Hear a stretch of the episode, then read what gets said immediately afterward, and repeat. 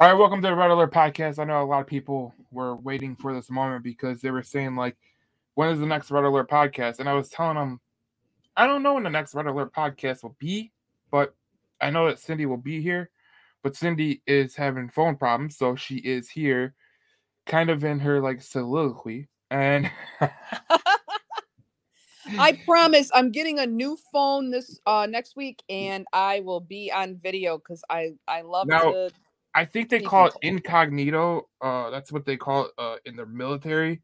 Uh, you are incognito, like you're not really, you don't, no one knows where you are, kind of thing.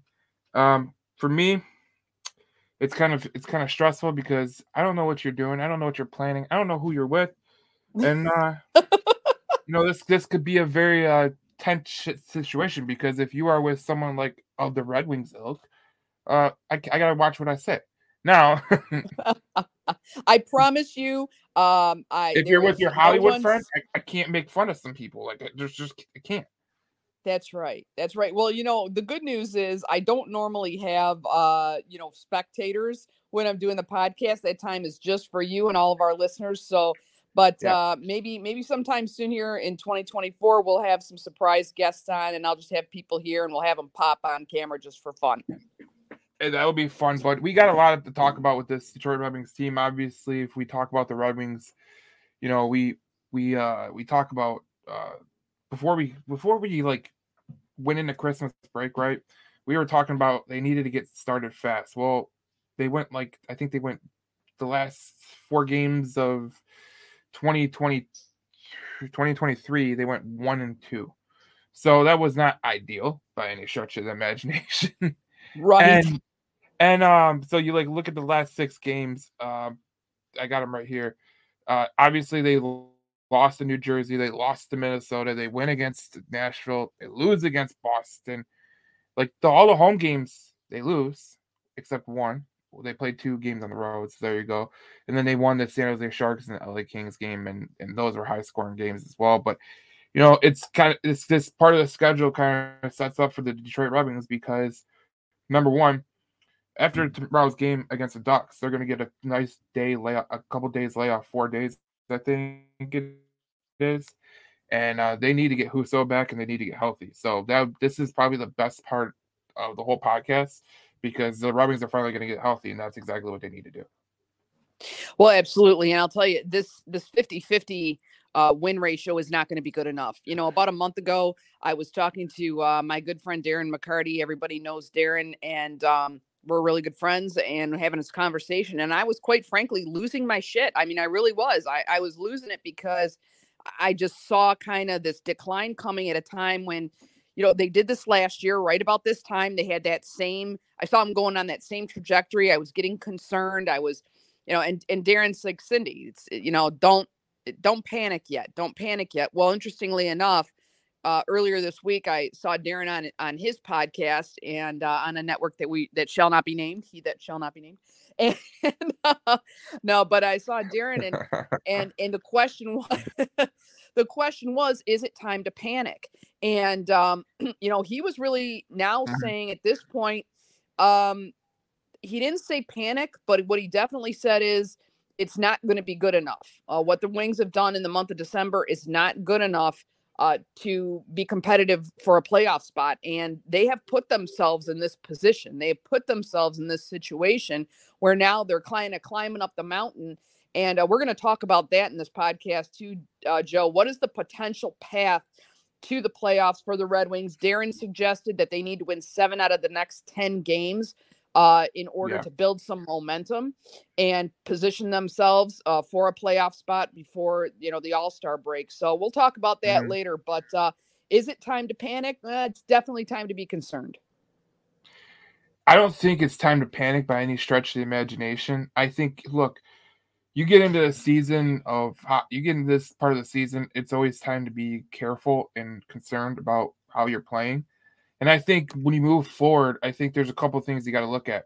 Number one, the goaltending has to get better. Just plain and simple. I mean, if I could bring up the stats right here, you know, the goals against average for the Detroit Red Wings is 26 in the NHL. They face 26 most shots in the NHL. So when I when I look at that and I look at their offensive numbers, there's no way that they should be struggling like they are. They need to get their defense figured out and they need to get their goaltending figured out. That's what they need to get figured out. And you know what? I, as much as we like Newsy, this is his time to earn his keep. Because as as I've said with Dan Campbell and uh, Aaron Glenn and Ben Johnson with the Detroit Lions on that podcast, the Detroit Lions News podcast, you got to earn your money. You know, your your job is predicated on results. You know, as a politician, Cindy, you your your job is also predicated on results. You know, as a podcast person like I do, my job is predicated on results. If I don't, if no one listens to the show, no one watches the show, and no one cares about the show, and no one follows the show, well, guess what? Not doing it. like right, right. That's not that's it. It's, it's, that simple, and it's yeah. it's, it's funny because I think people make up these these outliers where they're like, well, it's a defense. Well, it's the goaltending. Well, well, you know what? We got to figure it out because this is your team. This is obviously the team Stevie Y put together. And I mean, there's days where they play really, really good, and there's days where they can't they can't keep the puck out of their net. And the fact of the matter is, when they don't score four goals, they are winless. I hope that's that's incredible at this point of the season. It's incredible. Well, and, and that's, that's, because they're letting too many in, as you said. And that's part of the reason that Brett, I mean not Brett, but uh Newsy Lalonde has to get his ass in gear and make some coaching adjustments, get some things situated. I mean, it's it's not a talent issue if you are losing games if you don't score four goals. That's not a talent issue. I mean, every guy that you have on this roster is an NHL defenseman. Now, uh, what pair they should be on, that's different. But but right now, you have players that are playing good and then they play bad. And I'm starting to think that it's more coaching related than it is player related, in my opinion. I think you could be onto something. And, and granted, too, I, I like I like Lalonde as well.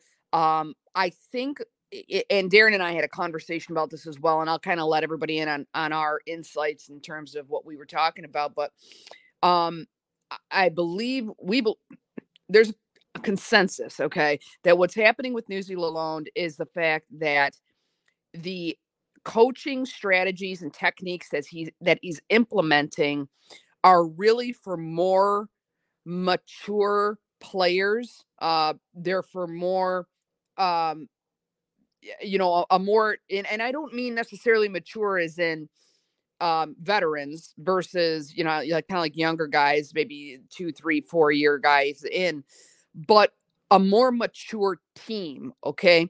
This team, this collection of talent has not played together long or much. There's been a lot of personnel changes, and we talk about talked a little bit about that.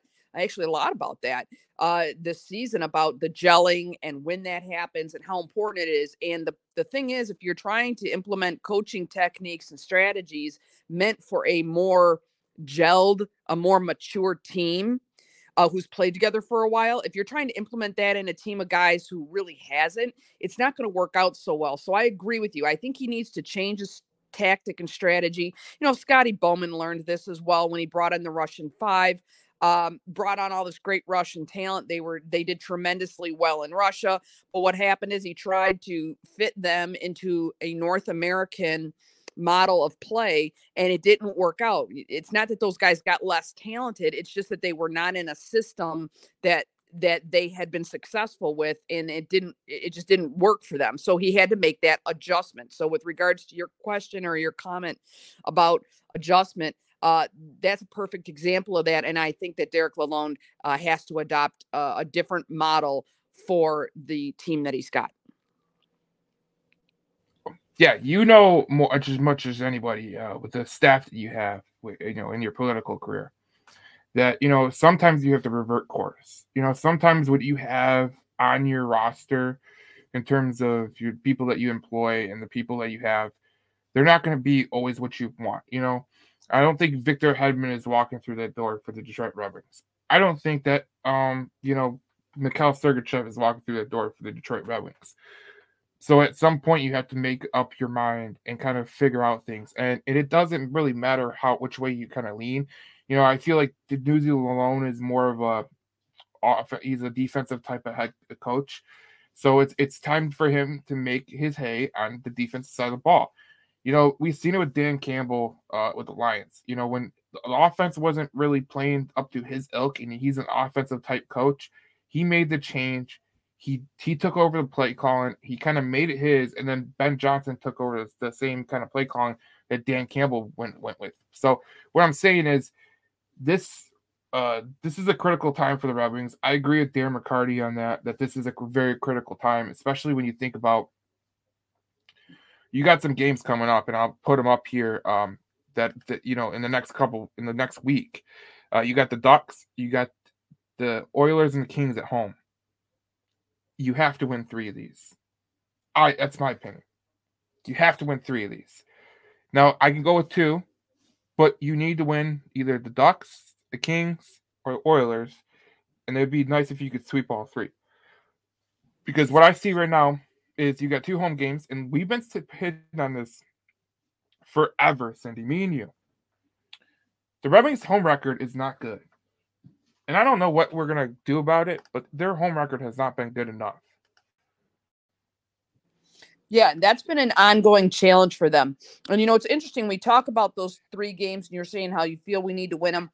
I'll tell you what, I did a little bit of an analysis, and I think we're going to win them. And I'll tell you why. First off, Anaheim. You know, we talked about this West Coast road trip. It's always a challenge for the Wings. Even Darren alluded to that on his podcast. You know, when they used to go out yeah. west, it's just for some reason that's just a challenge for them. Um, and we've we've talked in the past about why that is. However, Anaheim is not doing well right now, according to the the sharps betters. Detroit, and for those who don't know what a sharp better is, sharp better is basically professional gamblers, professional betters, and um, they have really good track records. According to the sharp money is on Detroit. Uh, according to the odds, right? Detroit has a 58% chance to win that game against the Ducks.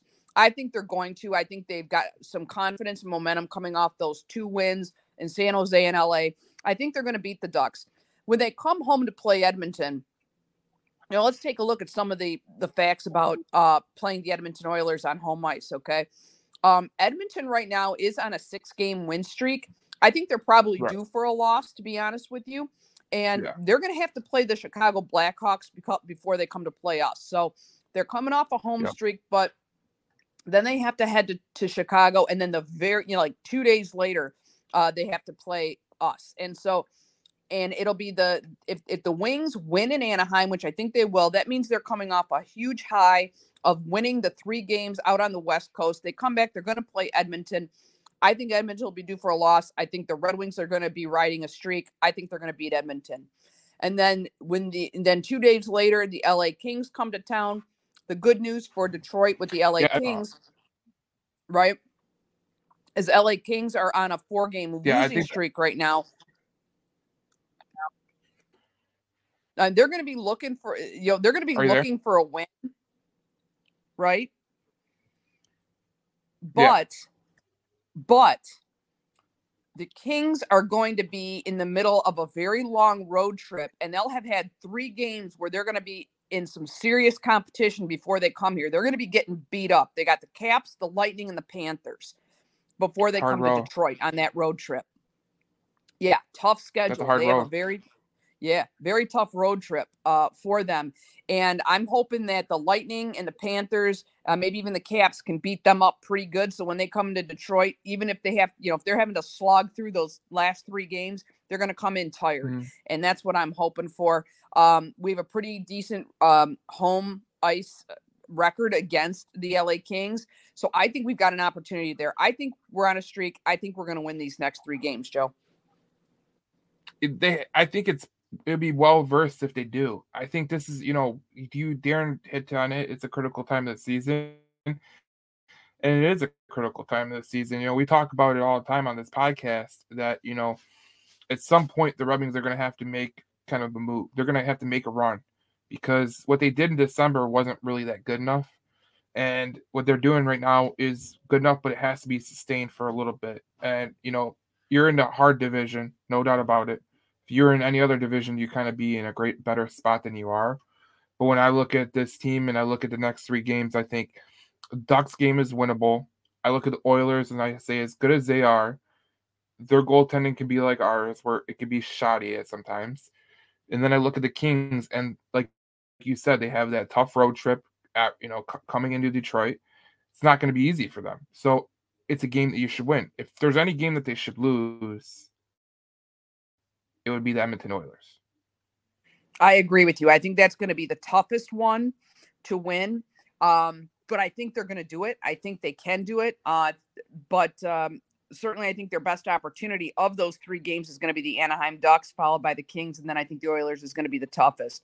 But you know, one of the other challenges that I see the Detroit Red Wings still have, and I and I we tend to compare the Lions with the Wings a lot, you know, because those were kind of the two teams we saw really uh, a lot of similarities between the two. And you mentioned quite a bit about Dan Campbell, and obviously, you know, everybody's familiar with his style and so forth.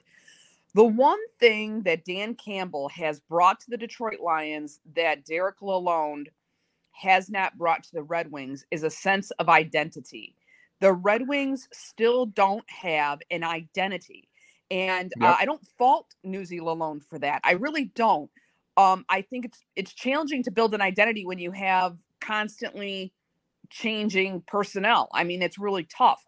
But I do think it is his responsibility, and quite frankly, Dylan Larkin's responsibility to kind of shoulder that weight.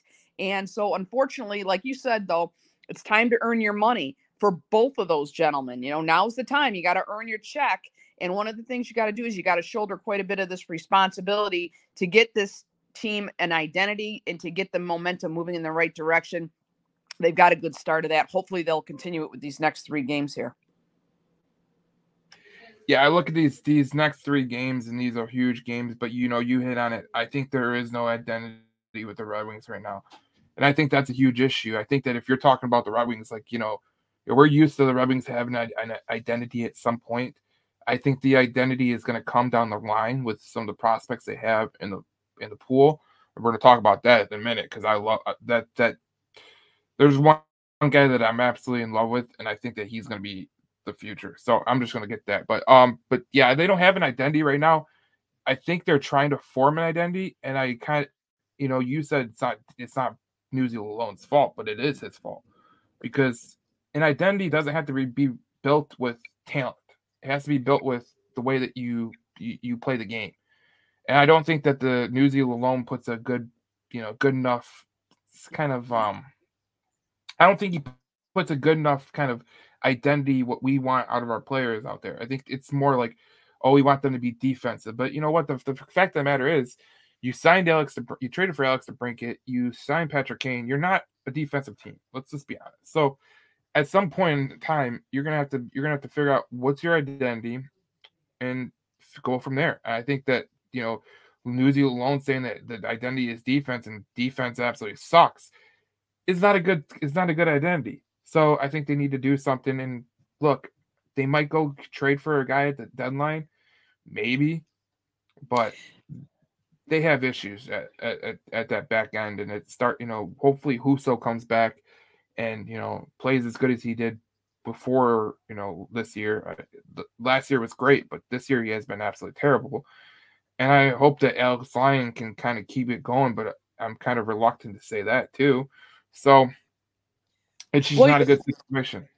You know, the thing is, I think there's somewhat of a disconnect between the the culture hasn't been solidified yet right? I mean detroit historically has had a gritty culture. I think we do very well when we go in there as kind of the gritty underdogs um or or just just even you know we're tough and uh, all this kind of stuff. Lalonde does not have that persona he's not a gritty risk taking kind of a guy. I mean he just doesn't seem to have that style about him and uh, he seems a little bit more passive and i'm not so sure that that works for for this team and for the culture that needs to happen. They got to pull themselves out of the uh, out of the gutter and and the only way the, which is where they're kind of headed. They're not there yet. I mean you know we're not the chicago blackhawks thank god but um in order to pull them up from where they're at you know dan campbell said oh you know how do you think we got to where we are by being risky by being gritty and uh mm-hmm. Derek Lalonde needs to change that kind of persona. I mean, Scotty Bowman, he was a tough guy. uh, Mike Babcock, for as much as people hated him sometimes, he's a tough customer. You know what I mean? You don't want to screw Yep. with either one of those guys. Derek Lalonde Yep. doesn't have that same type of passion and that same type of um, persona. Agreed. Oh, uh, speaking of the Chicago Blackhawks, Yeah. we talked about this a year ago in regards to Connor Bedard. You know, the size factor and everything like that, right?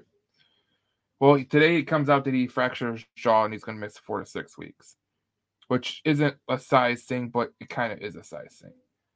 And obviously, if you're the Chicago Blackhawks, you're worried about Connor Bedard's health going forward because fracturing your jaw is not a big deal in terms of the recovery, but getting hit in the head is definitely something that is something that you should look at.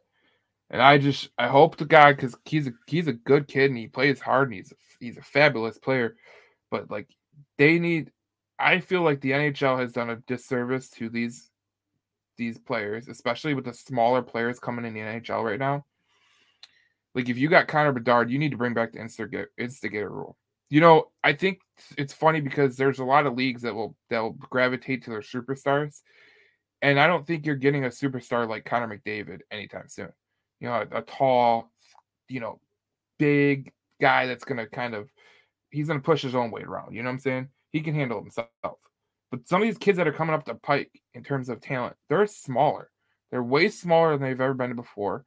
And I think you have to bring back the you have to get rid of the instigator rule because you got to protect some of these kids because they're coming in here 5'10, 5'11, 5'8. And you know, I, have I've heard I heard Darren McCarty, your boy, talk about this, that they need to bring back the instigator rule. And I think that if they're smart, I think they should. That's my opinion. Because I think that the NHL is going towards a, a path, if they're smart, they need to protect their superstars, kind of like the NH, NFL does. The NBA overdoes it, so that, that don't don't take any cues from them at, at, at all. I mean, you'll get penalties every freaking play if you take the LeBron route. So- right.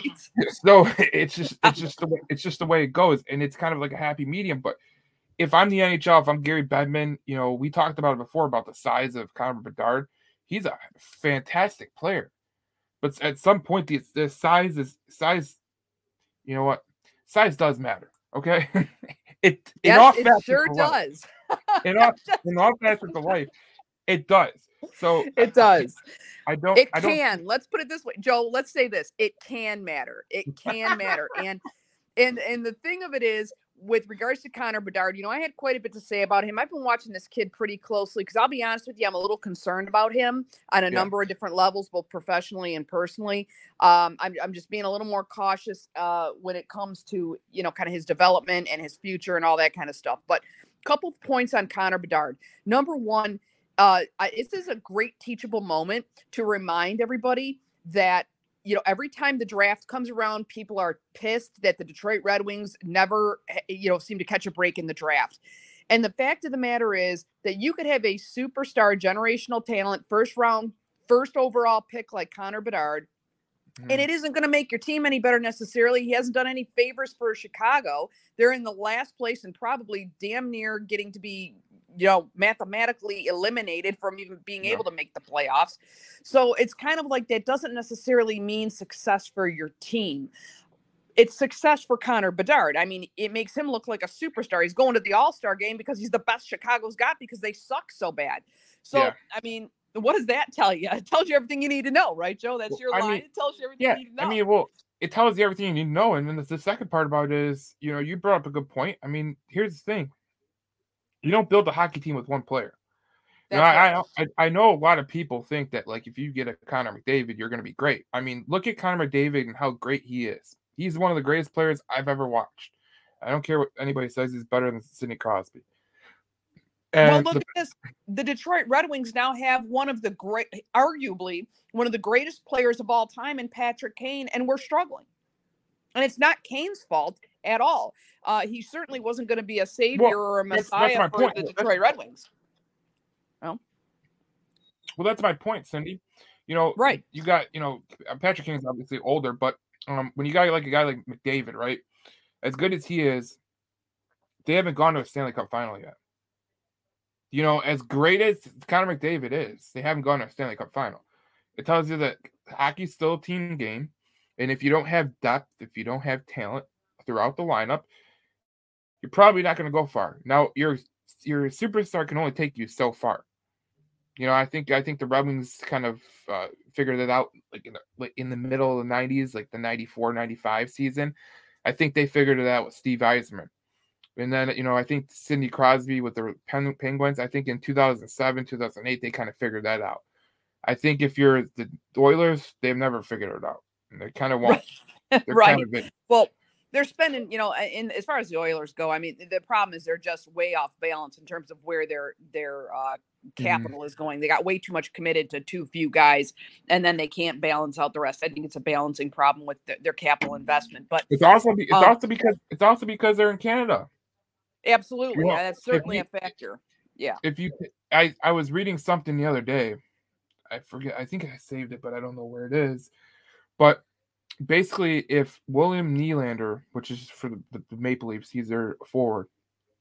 If the if the Leafs were to sit, uh, keep him, and they were to you know re-sign him to a deal, they'd have to sign him a thirteen point five million dollars. To put that into perspective, the Red Wings would only have to spend ten point three. The Lightning and the Panthers could spend nine point three and I think it was if the Rangers wanted them, I think it'd be like twelve point two. So that's that's the in kind of that's the taxes of the game that kind of come into the game. You know, I don't think people really realize how much that kind of matters. You know, where you live kind of is key. Like if you're in Florida, a guy like uh there's a lot of Lions fans. They want this guy Josh Josh Allen. He's a he's a defensive end, and he's projected to make like twenty he's projected to make like 18 million dollars in Florida. But if you go outside of Florida, let's say you go to Michigan, if he's projected to make 25 million dollars a year. That's a oh, lot that's, of money, man. It's a lot of money. Absolutely. And it's because of the taxes. Yep. And that's why I always tell people, that's why I always tell people I hate the salary cap in the NHL because it's never it's never going to be good for these Canadian teams. There, there will never be a Canadian team that wins a championship anytime soon until its cap is gone. That's just my opinion. Because there's no way in hell, unless you get severely lucky on building a team full of, you know, try hard guys or just kind of like the Vegas Golden Knights kind of thing. But the Maple Leafs are never winning a Stanley Cup. I don't care how you slice it. They don't, they don't, they can't afford it unless they get rid of some of their players. Yeah, they've there's been some some they've made some really poor decisions in both those organizations, and yeah, they're up against a number of excuse me unique factors when um when you're dealing with the Canadian markets and uh all all of the regulations that go on in the taxing issues and all that kind of stuff.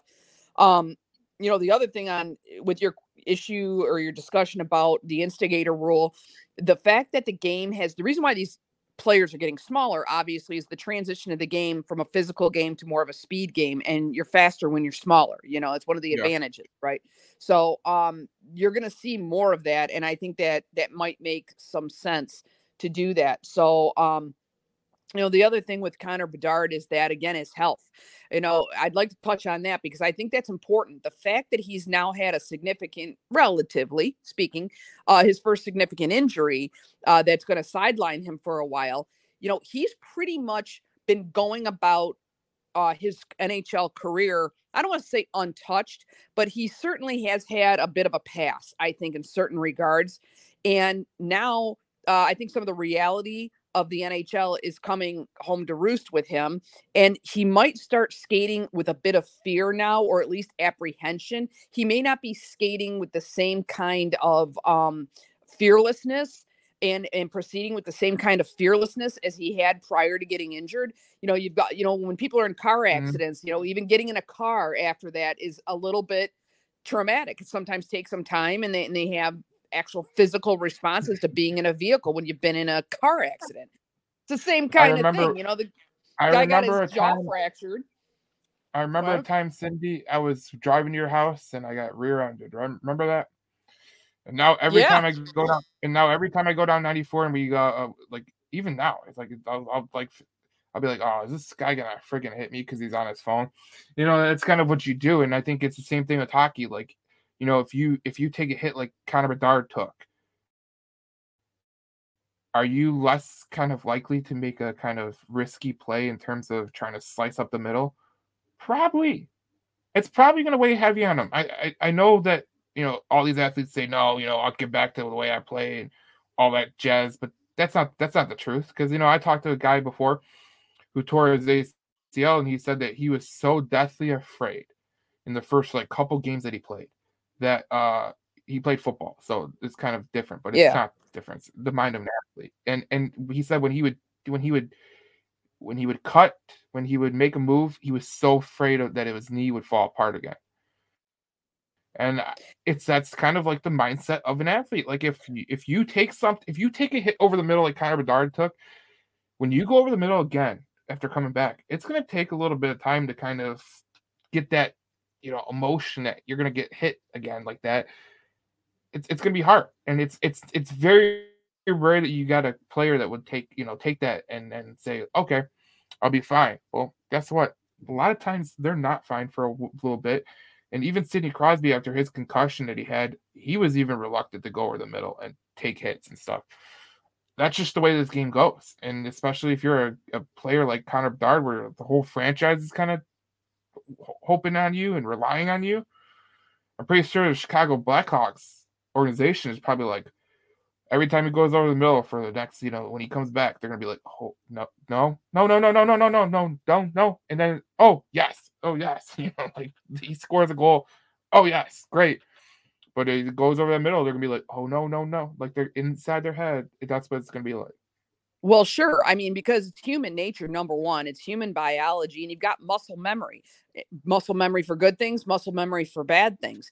And so there's going to be that reaction, regardless of his mental acuity or ability to overcome that or or deal with it he's still going to have to have that adjustment period on a couple games back so you know it's it's a situation where he's still very very young he's still a rookie we can't forget the fact this is his first year and he's still a very very young man. So there's a lot that of factors that are going on that may slow down his his um recovery from that. So anyway it, it's just a matter of um you know how, now how does this affect the detroit red wings? Well hopefully um you know, I, I think what's going to end up happening is the Edmonton Oilers are are not are probably not going to have a bad game against Chicago. I think they'll probably win in Chicago. Maybe they're coming off with a little bit of um uh, overconfidence and give us an opportunity to uh, take advantage of that and uh, and squeak a win out of them uh, on on the 11th. So let's look at it that Yeah. way.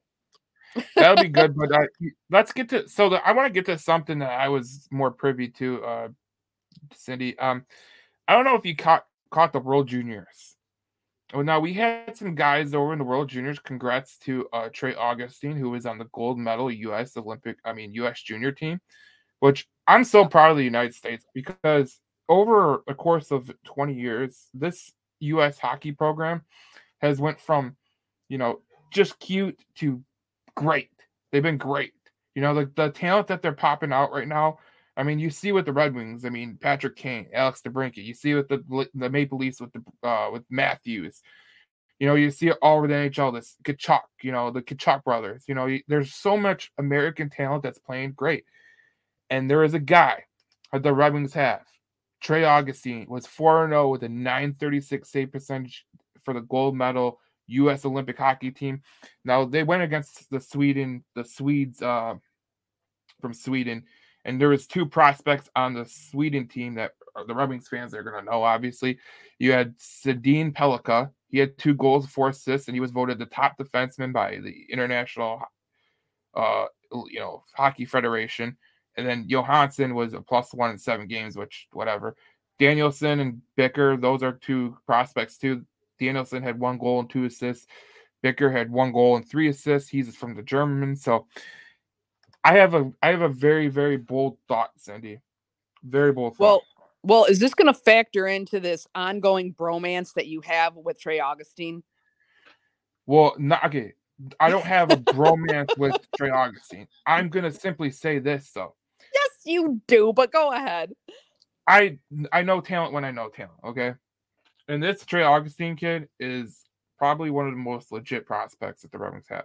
And this Sandin Pellikka kid, I have a feeling that he's going to be like a superstar. I I, tr- I truly do. I feel like Steve Yzerman hit on the two picks that could potentially alter. You know, I think everyone's looking for Simon Edvinsson and Cossa to be the future of those two positions. You know, in terms of prospects, right?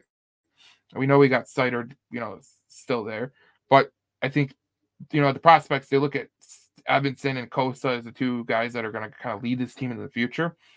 Yeah. I would I would be interested and I would be reluctant to say that I think that Sandin Pellikka will be better than Edvinsson. And I think that Trey Augustine will be the future Detroit Red Wings goaltender above Sebastian Cossa. I truly believe that. I truly believe that. I think that, that the way that this kid performed in the World Juniors, 4 0 with a 936 save percentage. Are you kidding me? I mean, he's 18. He just I got to say he's not even 19 yet. Yeah.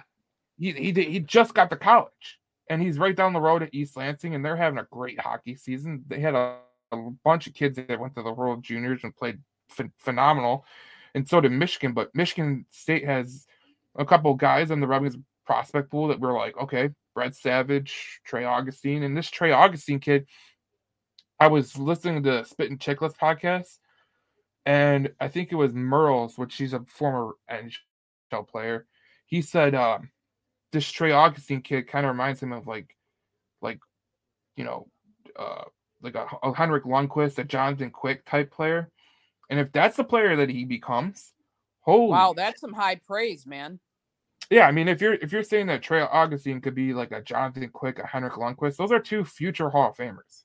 you know what I'm saying? Like, it's not like it's not like you're comparing them to like God love him, but Chris Osgood or you know or you know Curtis Joseph. You're comparing him to Henrik Lundqvist, who is one of the best goalies of all time.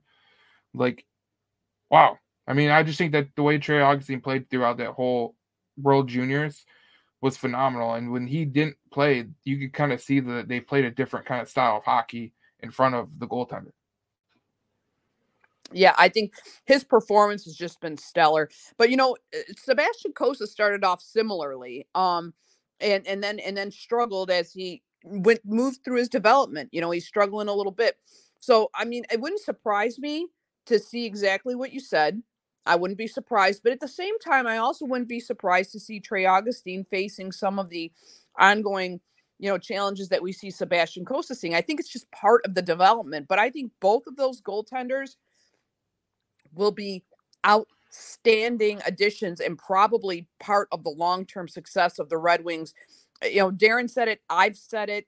Um, you know, people to think because I'm a girl, I don't know this stuff, but I told everybody, look, the Red Wings are not going to be Stanley Cup contenders this year or next year or possibly even the 25 2025 season. They're going to be competitors probably in 2026 going into 27 it's going to be a couple, two, three more years yeah. yet before you really see him being competitive, right? And Steve Yzerman is building this team for that moment. He's not building it for today. He's thinking more long term. And I think that Sebastian yeah. Cossa and um, and Trey Augustine could very well be either one or both of the goalies that we see on the Stanley Cup for the Detroit Red Wings. Um, you know, in the future here. So um, if that happens and Trey Augustine runs into a little bit of a, a I don't say a slump. I don't think that's what it is. I think it's it's a development phase. He's going to go through phases of his development. Um, I, I think that wouldn't be surprise me either. But at the end of the day, I think he's he may very well be exactly as you say.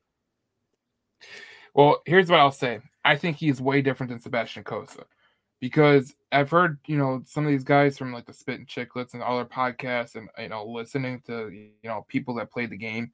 And they always say that if you want a better player, more suited for the game right away, you, you draft a college player. Like you draft a college player. Because, I mean, I heard Rod Brind'Amour say this too. You know, he, when his kid went to, what was it, Quinnipiac or whatever, he told his kid to go to college instead of the junior hockey route the reason he said that, and it was very interesting to kind of note, Cindy, was he said that you're more prepared in college hockey which college hockey has changed incredibly. There's more players playing at a high level than there's ever been in college hockey. Oh yeah, history. oh yeah. That And- that's almost and- flipped on its head, Joe. Where it used to be juniors over college. Um, I agree. A lot of the sources I talked to inside the league are saying now it's almost uh, switching, uh, doing a 180 where now it's college over over junior hockey. Well, when Rod Brind'Amour said it, you know, the way he said it kind of was like, he's like, look, I told my kid, go to go to college hockey, kind of learn to become a man, um, because it's a more physical style game and it's it's more suited for the NHL. And he said that you're going to be better off going there than the junior route. And I just feel like as a goalie, it's probably better to go to the college route because I feel like the goal the college goalies are more suited to become NHL goalies sooner. And my reason for this is, you know, you got some college players that are like 24, 25, they're they're men, right? You know, you got in the juniors, you don't have those guys. You just don't. So I I feel like Sebastian Cossa playing in the juniors, I think he kind of hurt his development, especially playing in the league that he plays in.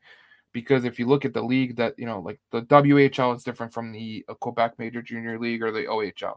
It's just the way it is. College hockey, it's like if you're in the uh, Big Ten, you're playing stars all over. If you play in the Hockey East, you're playing stars all over. I mean, you got Will Smith, you got Perreault, you got a bunch of guys. You know, we got players everywhere, and I just think, Cindy, that like I think you know, I think with Steve Yzerman drafting some of the players that he's drafted, I especially the last couple years, I think that he's went away from the junior route kind of way he's went more of the Swedish Elite Hockey League and the college hockey and and kind of because they're more suited to come up sooner. You know, obviously Simon Edvinsson's kind of taking his time, but he's gonna get there. But if it was a junior hockey player, like you know, like uh that guy with the guy who got traded, what was it, uh for DeBrincat, uh Sebrango, he was a junior hockey player, and they said he wasn't gonna be ready for another th- two years you know so it's it's kind of was hit or miss and i think that if you're a goalie like trey augustine i think if you come up from the college ranks i think you're ready because we see it with the buffalo sabres. The kid that started at northeastern De- devon levi he's their starting goaltender for the buffalo Sabre, sabres now. Now he's not Yeah. he's kind of he's kind of struggling but i think they brought him up too early. But that, that that proves my point that like these kids that are in college they come up way sooner than some of these junior kids Well, there's definitely an advantage to being exposed to a wider range of talent. And I think that's why Steve Yzerman is looking to the college ranks, looking to the international uh, players, you know, the Europeans. Um, Europeans have a little bit of a, a challenge when they try to adapt to the North American game. But as you said, they've been exposed to a wide range of talent. They've been exposed to older, uh, more experienced talent. I'd say older, but more experienced, more mature talent. And uh, yeah, that really leads to to better preparation for the for professional level play. So, um, yeah, I, I I can see we uh, we can certainly see evidence of of that trend happening, and hopefully, uh, the Red Wings will position themselves well in the next season or two to make a deeper run into the playoffs. Because I'll tell you what, when I'm looking at this schedule, and I'm looking at the possibility of trying to find uh, another another you know six wins in here um, over the next nine games. Because let's assume that you know we're going to count that that LA Kings win, um, and now you got to win six more uh, to find yourselves positioned for the playoffs. The thing of it is, is first off, those six wins are going to be tough to find. Uh, I'm going through it, and, I, and I'll tell you, and we're going to go through. We went through three of them already, Joe. I know we're going to go through a few more games here for the Red Wings coming up, but um, I'm interested in your take because as we go game by game, it, it was tough for me to find uh, those those you know six more wins, and um, if we make the playoffs, I think we're going to squeak in, and I do mean squeak and barely, and I think we're probably. Whereas I had hopes before of going deeper into the playoffs, I think we're actually probably going to get knocked out in the first round, um, unless we become a different team.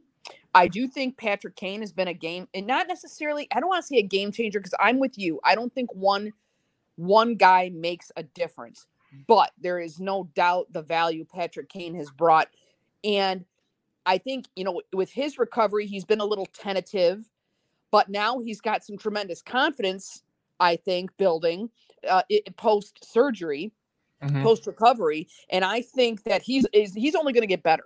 He's only going to get better as the season progresses. The question is, can the Wings address those other issues we talked about spe- specifically defensively um, in order to really capitalize on that? And I'm I'm not sure there's enough time for that, but we'll have to see. You know, we've got we've got uh, you know what I hate another what half almost half the season oh, over half season still left. So uh, but it's going to be critical. It's going to be critical that um, that we make the most out of this next uh, you know 10 game stretch here.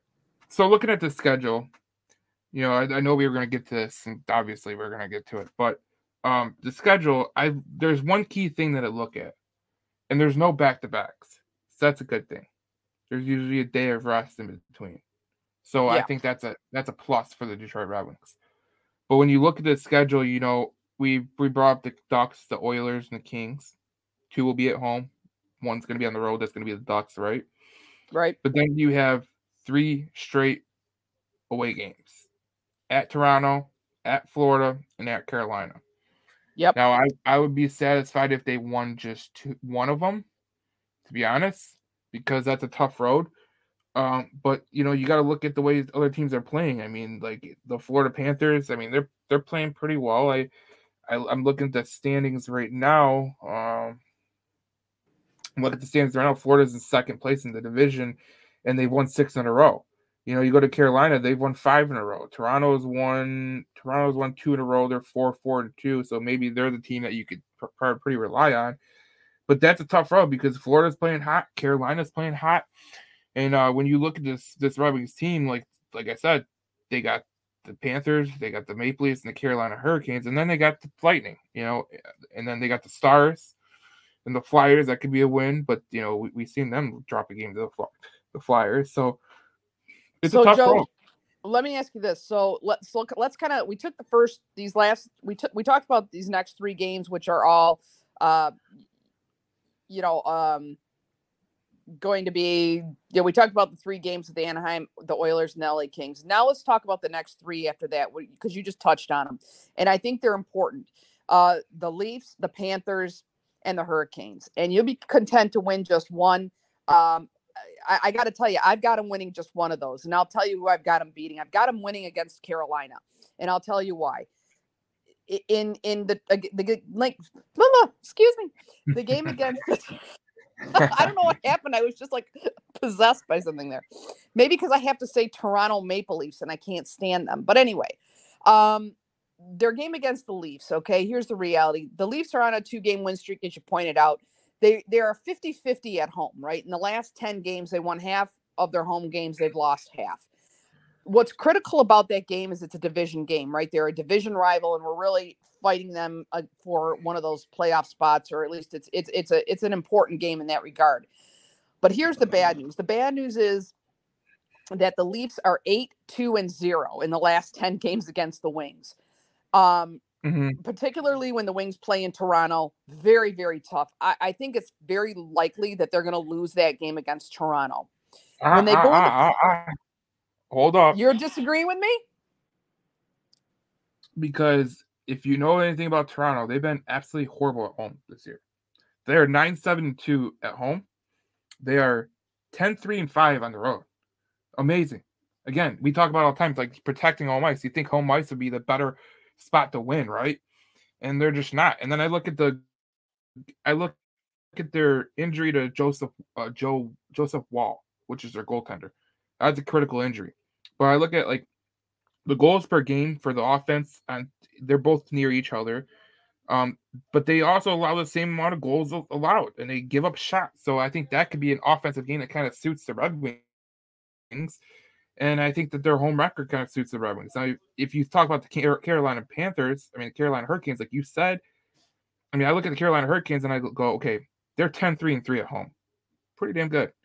Um, they're they're absolutely great with shots on goal. They're first in the league. Penalty kill, they're ninth in the league. Um, and then they're 13th in goals against average. They allow three goals a game, pretty much. So they're a tough cookie to crack, especially at home. So if I was going to say what team is more beatable at this point in time, I'd say Toronto compared to Carolina. But if you want to say Carolina, you can say Carolina. I, I hope you're right. I hope you're right. I hope we beat Toronto because we're in their division, and that's the one I'd prefer to win. But I think we're going to lose that one. The reason why I think we're going to win against Carolina, Carolina's on a five-game win streak right now. By the time the 19th comes around, we don't know what position they're going to be in. But at some point, all streaks have to end. And I think that if they're on a win streak, yeah, they might be running hot, but they're going to run up against a wall somewhere and they're going to come across a couple losses. I think that Wings are going to play them at, a, at an opportune time for that. They're going to be on a long yeah. home stretch at that point. Um, but their record uh, in the last 11 games at home for the Carolina Hurricanes has been six and five. So they're they're marginally better at home in the last 11. Their record against the Wings has been five and five. So we got a 50% chance to beat Carolina. Um, so I, I think that, and I, I think the Wings are going to be ready for a win at that point also.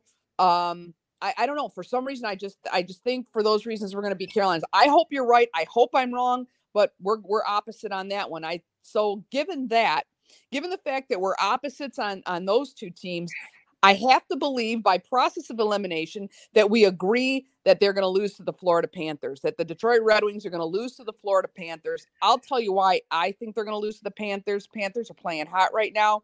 They're going to be on a long home stretch too, so mm-hmm. they'll have been nice and rested.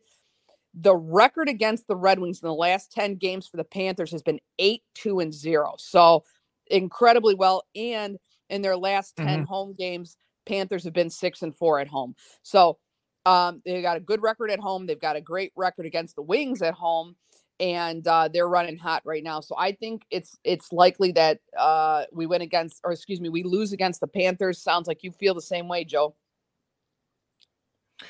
I mean, the Panthers. This is this is a critical uh, part of the schedule, kind of thing. You look at the goals per game for the offense, right? So Detroit's three point five six. They're fifth in the league. Florida has three goals a game, twenty first in the league. Now you go, what are what are they special at? You know, what are they special at? Because they're not special at offense. That's obvious. They get third most shots on goal, and they get their twenty first in goals. But you look at their goals allowed, third. You look at their shots on goals shot shot on goal allowed. They're third. You look at their penalty kill, six. Like they're pretty damn good defensive team. So that's that's a game that you if you're gonna win, and the the Red Wings have shown that they cannot win games that they don't score four goals in. So I would say that's a loss as well.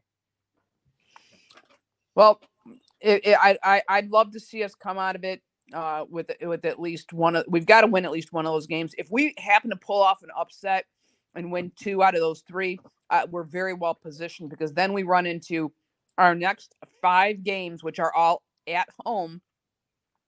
The mm-hmm. Wings right now in their last 10 are five, four, and one at home. Um, yep. So uh, again, a marginal advantage, not as good as it should be. We, I think we right. agree on that. Their first right. game when they come home from their road trip is against the Tampa Bay Lightning.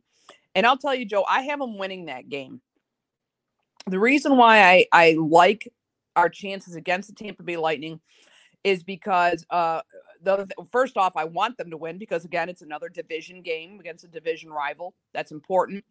Uh, our record against Tampa mm-hmm. Bay has been 3 2 and 0 in the last 5 games. More importantly, we are 4 and 1. Yep. The Wings are 4 and 1 at home against Tampa Bay. And there's one other stat that I'm looking at and you might not agree with my methodology here, but I believe that one of the game changers, as I said, or definitely a huge impact factor for the Wings has been Patrick Kane. Even more yep. importantly, is the partnership between Kane and Alex DeBrincat and the fact that those yep. are our top two performing forwards, right? Well, Dylan Larkin's up there too. But, yep, and he's yeah. So so what I did is I looked at the career stats for both of those players against each one of these rivals. And when we look at their their record against Tampa Bay. Kane has a negative. Eh, he's a excuse me negative. He's a minus eight, and uh, DeBrincat's a, it's a plus three. So uh, I think that gives us, you know, DeBr- uh, Kane's numbers aren't great against Tampa Bay, but DeBrincat's are. And so I think between the two of them and all of the other things, ad- advantages that that the Wings have going into Tampa Bay, I think they're going to win against the Lightning. Yeah, you look at this Tampa Bay Lightning game versus the Red Wings, and they are similar on defense. They're Detroit's 25th I mean 26 in goals allowed. Tampa Bay's 25th. Uh, shots on goal allowed. Detroit's 26th. The Lightning are 19th, but it's like a it's like two shots. Um, penalty kill. Detroit's. Detroit's 12th, and Tampa Bay's 12th. I mean 13th. And then you look at the uh, penalty minutes. Um, Tampa Bay takes a lot more. But if you look at the offense and you look at one key factor, and it's uh, if we're going to talk about the, that game in, in particular, the, the, the, Tampa Bay Lightning are 8 11 and 2 on the road. They're 11 5 and 3 at home. So they're a much better home team than they are away. That's obvious right now. And then you look at their offense. I mean, Detroit is, is uh, their their power play is excellent. It's second in the league, but the Detroit Red Wings have a better shooting percentage. They're better uh, with the goals per game, and I just think that this is a game that they should win because Tampa Bay's shown a propensity propensity to to uh to um lose on the road. Yeah, I think we've got a great chance there. Now, here's the next one. Game number nine, what I call nine out of 10, is a home game against the Dallas Stars. This can be a scary game only because the record, the Wings record against Dallas has been horrible. In the last 10, they've only won one out of the last 10 contests against Dallas. They're one and four at home against Dallas, so that doesn't help them. Um, the um, the Dallas Stars in almost every game score more than three goals against Detroit at yep. home. So they're a high scoring team, which means that our offense is going to really have to not only, you know, take over and do it and overproduce, okay, mm-hmm. produce over expectations, but also that that really hits our weakness, which is our defense. So Dallas is going to be tough on a number of levels. Here is a, a bit of silver lining and where I think there may be hope for a win. First off, I'm going to make a bold prediction. I, I don't know if it's bold, but if you look at the stats, it's quite likely that Detroit is going to tie Dallas in regulation during this game because they've tied the last four out of the last 10 contests against Dallas. However, what's going to happen in overtime? Where is what we have done historically is lost. I think Patrick Kane could be the difference in winning in overtime because he has been since he came with the Wings and his his career record against the Dallas Stars is a plus 17. Alex DeBrincat's career against the Dallas Stars is plus 11. I think that that could make the difference that this time, if we go to overtime with the Stars, we beat them in overtime. That could result in a win, but the stats tell us up to now it's probably going to be a loss. But uh, I'm going to hang my hat out there and say I think they're going to I think they're going to squeak out and win against Dallas if we go to overtime. Yeah, I think um, if you go to overtime in any of these games, if you just get a point, that's that's crucial because any point matters, and every point does matter, especially in NHL uh, standings. I look at Dallas and I go, man, they're a really good team uh, on the road, 10-4 and 3. At home, they're 12-6 and 2. That just tells you how good the Dallas Stars have been this year. And I look at them and I go, okay, what's their injury? They got two key injuries that are huge.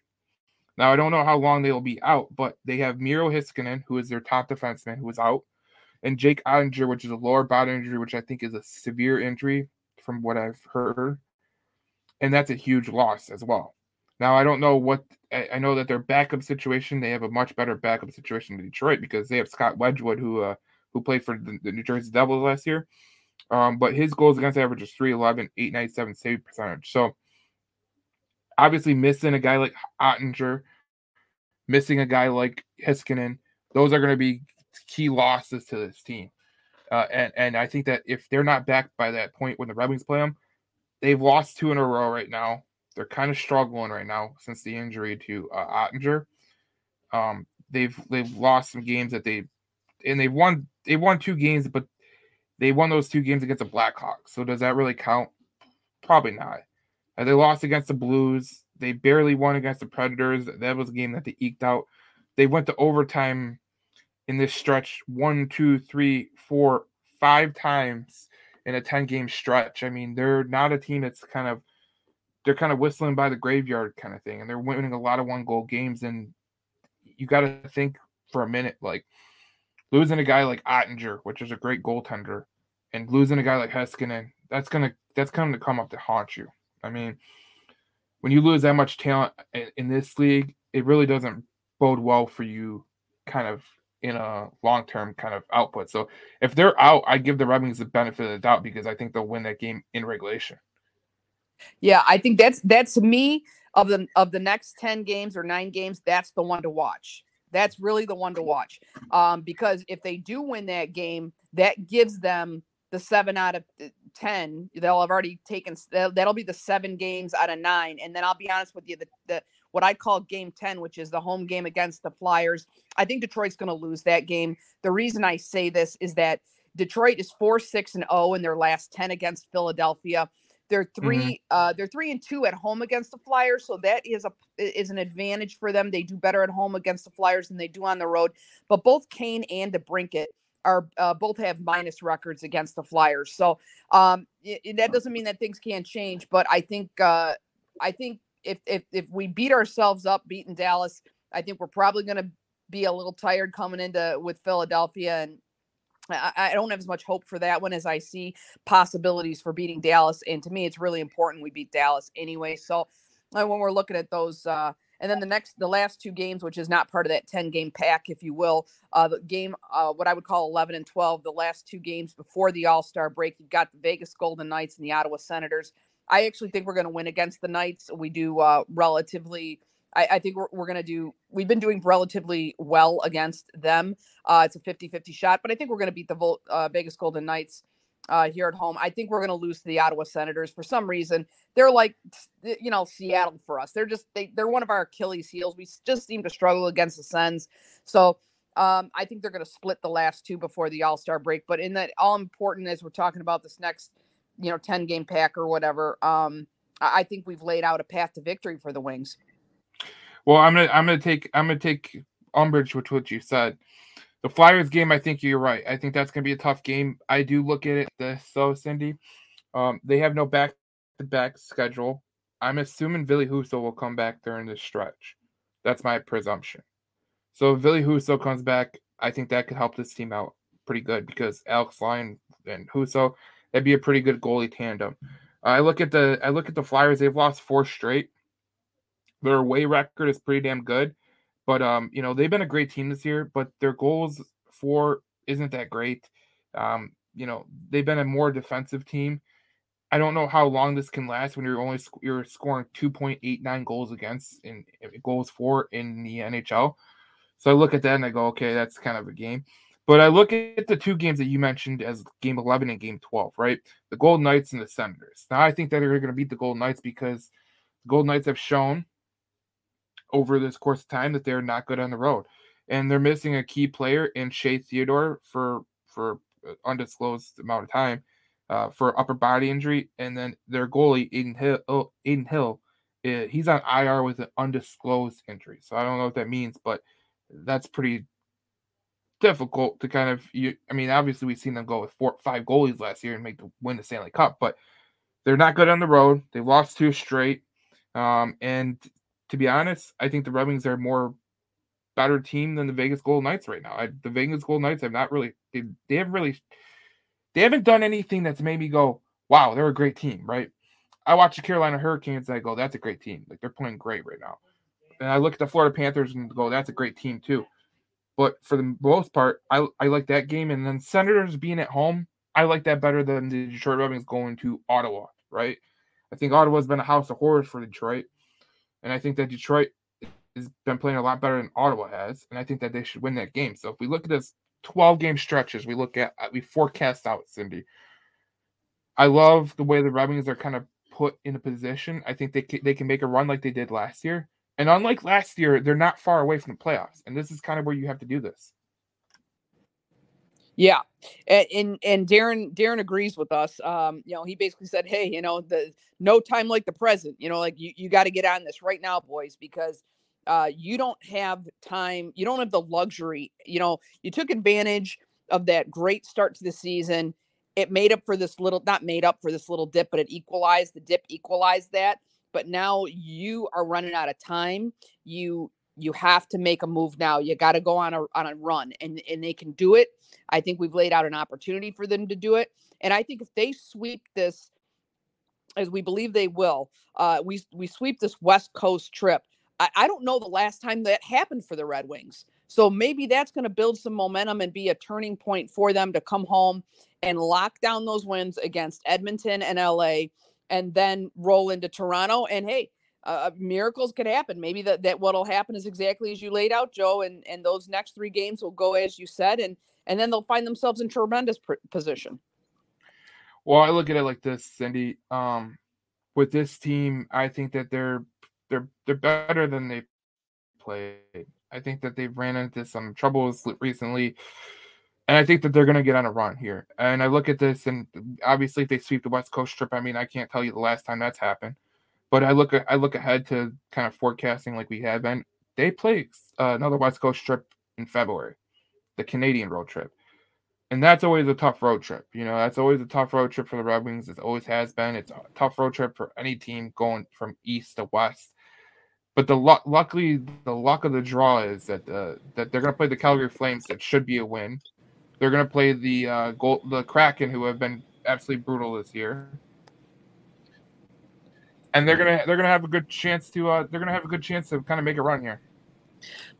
I hate that Canadian trip. I hate it every year. Uh, it's always a challenge for us. So with a little luck, we'll um, be able to overcome that and do what needs to be done uh, and not eh, blow any um, advantage or any uh, gr- gain uh, grounds that are gained here in January. Hopefully, uh, that doesn't get wiped out in February. And as we look at as we kind of close out the podcast, these are the leaders for if you're on the YouTube or you want to go to the YouTube, we'll put this up as a as a video. But um here's the leaders for the Detroit Red Wings. Uh Alex DeBrincat has made his way up the assist ladder with 21. Raymond has 20, Gostisbehere has 20, Larkin has 19, and Seider has 17. DeBrincat has 17 goals, Larkin has 13, Raymond has 11, Fabbri has 11. He's played absolutely phenomenal, and Daniel Sprong is 10. So, I mean, this team is performing like they should, um, especially in the goal department. They need to be better on the defensive uh, department. Obviously, if you look at this, I mean, goals per against uh, goals against per game, twenty six, shots against per game, twenty six. They need to get uh, they need to get better at that. And look, no one's going to make excuses for this team, but you know, Darren and you and me are in conjunction with this is the time to make a run right here and it's really their last opportunity to do that in my not the last last i'd say second to last opportunity to do that. Because if they don't it's going to be such an insurmountable um, or such a mountain to climb that it's going to become very demoralizing very quickly uh, if they lose a couple of games. You know they're, they're gonna they've got to have that momentum and that's really what it's about. It's about building that momentum going into the all-star game uh, all-star break feeling good about that and then being able to come back and prepare for for a lot of road trips uh, in February where you know they're they're going to have to really prove their worth. And so, um, you know, mm. everybody's going to start talking too. Plus, you got the trade deadline that's looming, and everybody wants you know starts making all this all these kind of uh, predictions about what's going to happen with eh, with Patrick Kane at the trade deadline. Which, by the way, uh, I got to tell you, I I don't think the Red Wings are going to be sellers at the trade deadline. I don't think Patrick mm-hmm. Kane is going to go anywhere. To be honest, uh, I believe, and I just saw it recently in some of the media posts that are out there, and it's something I believe. And I'm like, were they reading my mind or reading my notes for the podcast? Because what I think is going to happen with Patrick Kane, I think he's going to get an extension. I think he and I and I look forward to that. I want them to extend Patrick Kane for the balance of his career. I'd like to finish him to finish it up here in Detroit because I think that uh, Patrick Kane will be incredibly valuable when we are significant competitors for the Stanley Cup, probably two to three seasons from now. If he's here, and even if it's his last year, he's going to go out on a winning note with his name on the cup yet again with the Detroit Red, Red Wings. I think we're going to extend uh, Patrick Kane. I think he likes he really likes so much about being in Detroit. Uh, I think he's going to take it, yep. and um, and and I think that's what's going to happen. I don't think I don't think he's going to go anywhere. Well, here's what I heard. I heard that you know the Red Wings obviously they don't want to sell anymore because they feel like it's gonna it's gonna hamper the development of the young players selling so much, and then being so close to the playoffs, they're just kind of kind of ride it out. Um, I do think that the Detroit Red Wings will make a move in the terms of buying. Uh, I heard you know Elliotte Friedman allude to this as well on the Thirty Two Thoughts podcast. You know, they could be looking at some defensive players, maybe uh, maybe a goaltender, but you know, goaltender is kind of far and few between. There's there's not many goal, good goaltenders available, and there's a lot of teams looking for goaltending. So that's a that's a problem. But the second part about it, you know, you talked about Patrick Kane wanting to be here. Uh Grinelli from the Spittin' Chiclets podcast said that he talked to someone who said that, you know, Patrick Kane, his heart was in Detroit. You know, Vegas offered him a chance to live in suburban, uh, suburban uh, Las Vegas, which is a great, it's great, right? We both, right. Yes, that's a great, that's a great ploy. Uh, the Boston Bruins offered that you know you're going to play with Pastrnak, which if you're a hockey player, playing with David Pastrnak is a is a phenomenal thing, especially if you're Patrick Kane. But all along was it was Detroit. That's where he wanted to go. That's where he wanted to come. He wanted to come play here in Detroit, and he has roots here. I mean, he played, you know, Triple A hockey here with with Honey Baked and Little Caesars, and you know, I think that um, he will sign an extension. I believe he will, and I think that this Detroit team, I think they're going to make a run, and they're going to, I think they're going to get in the playoffs. I think they're going to get in the playoffs comfortably. Let me put it that way. I hope you're right. I don't have as much confidence in that, but I'll tell you what. One last comment about Patrick Kane. I believe when Patrick Kane was evaluating where he was going to go, he wasn't evaluating where he was going to where he was going to go just for this season, the balance of the season. I think he was looking to see where he was going to land for the balance of his career. I think that's why uh, he chose Detroit because I think that's what he wanted to do. And I don't, I, and that's another reason why I think the decision, the decision to to be in Detroit the balance of his career was one that he made before he came here this season. It wasn't a one season uh, decision in my opinion. Um, just certain things, you know, you look for. He's got a somewhat young family as well. He's got a young, um, you know, young child, and and he's, you know, he's coming to the end of his career and he's going to want to look for some place that he's comfortable landing from a personal perspective. And I think that, you know, he has a lot, of, like you said, he has kind of connections here. He's got friends here. He loved the fact he gets to play with Alex DeBrincat, uh, who are friends on and off the ice. DeBrincat's got a long-term contract here. So, I mean, I think there's a lot of things outside of the game, but yet related to the game that influenced his de- decision to begin with. And I think it's going to um, we're going to see that play out. But, you know, as Steve always does, keeps everything close to the vest, and there's really no reason for them to disclose any of that.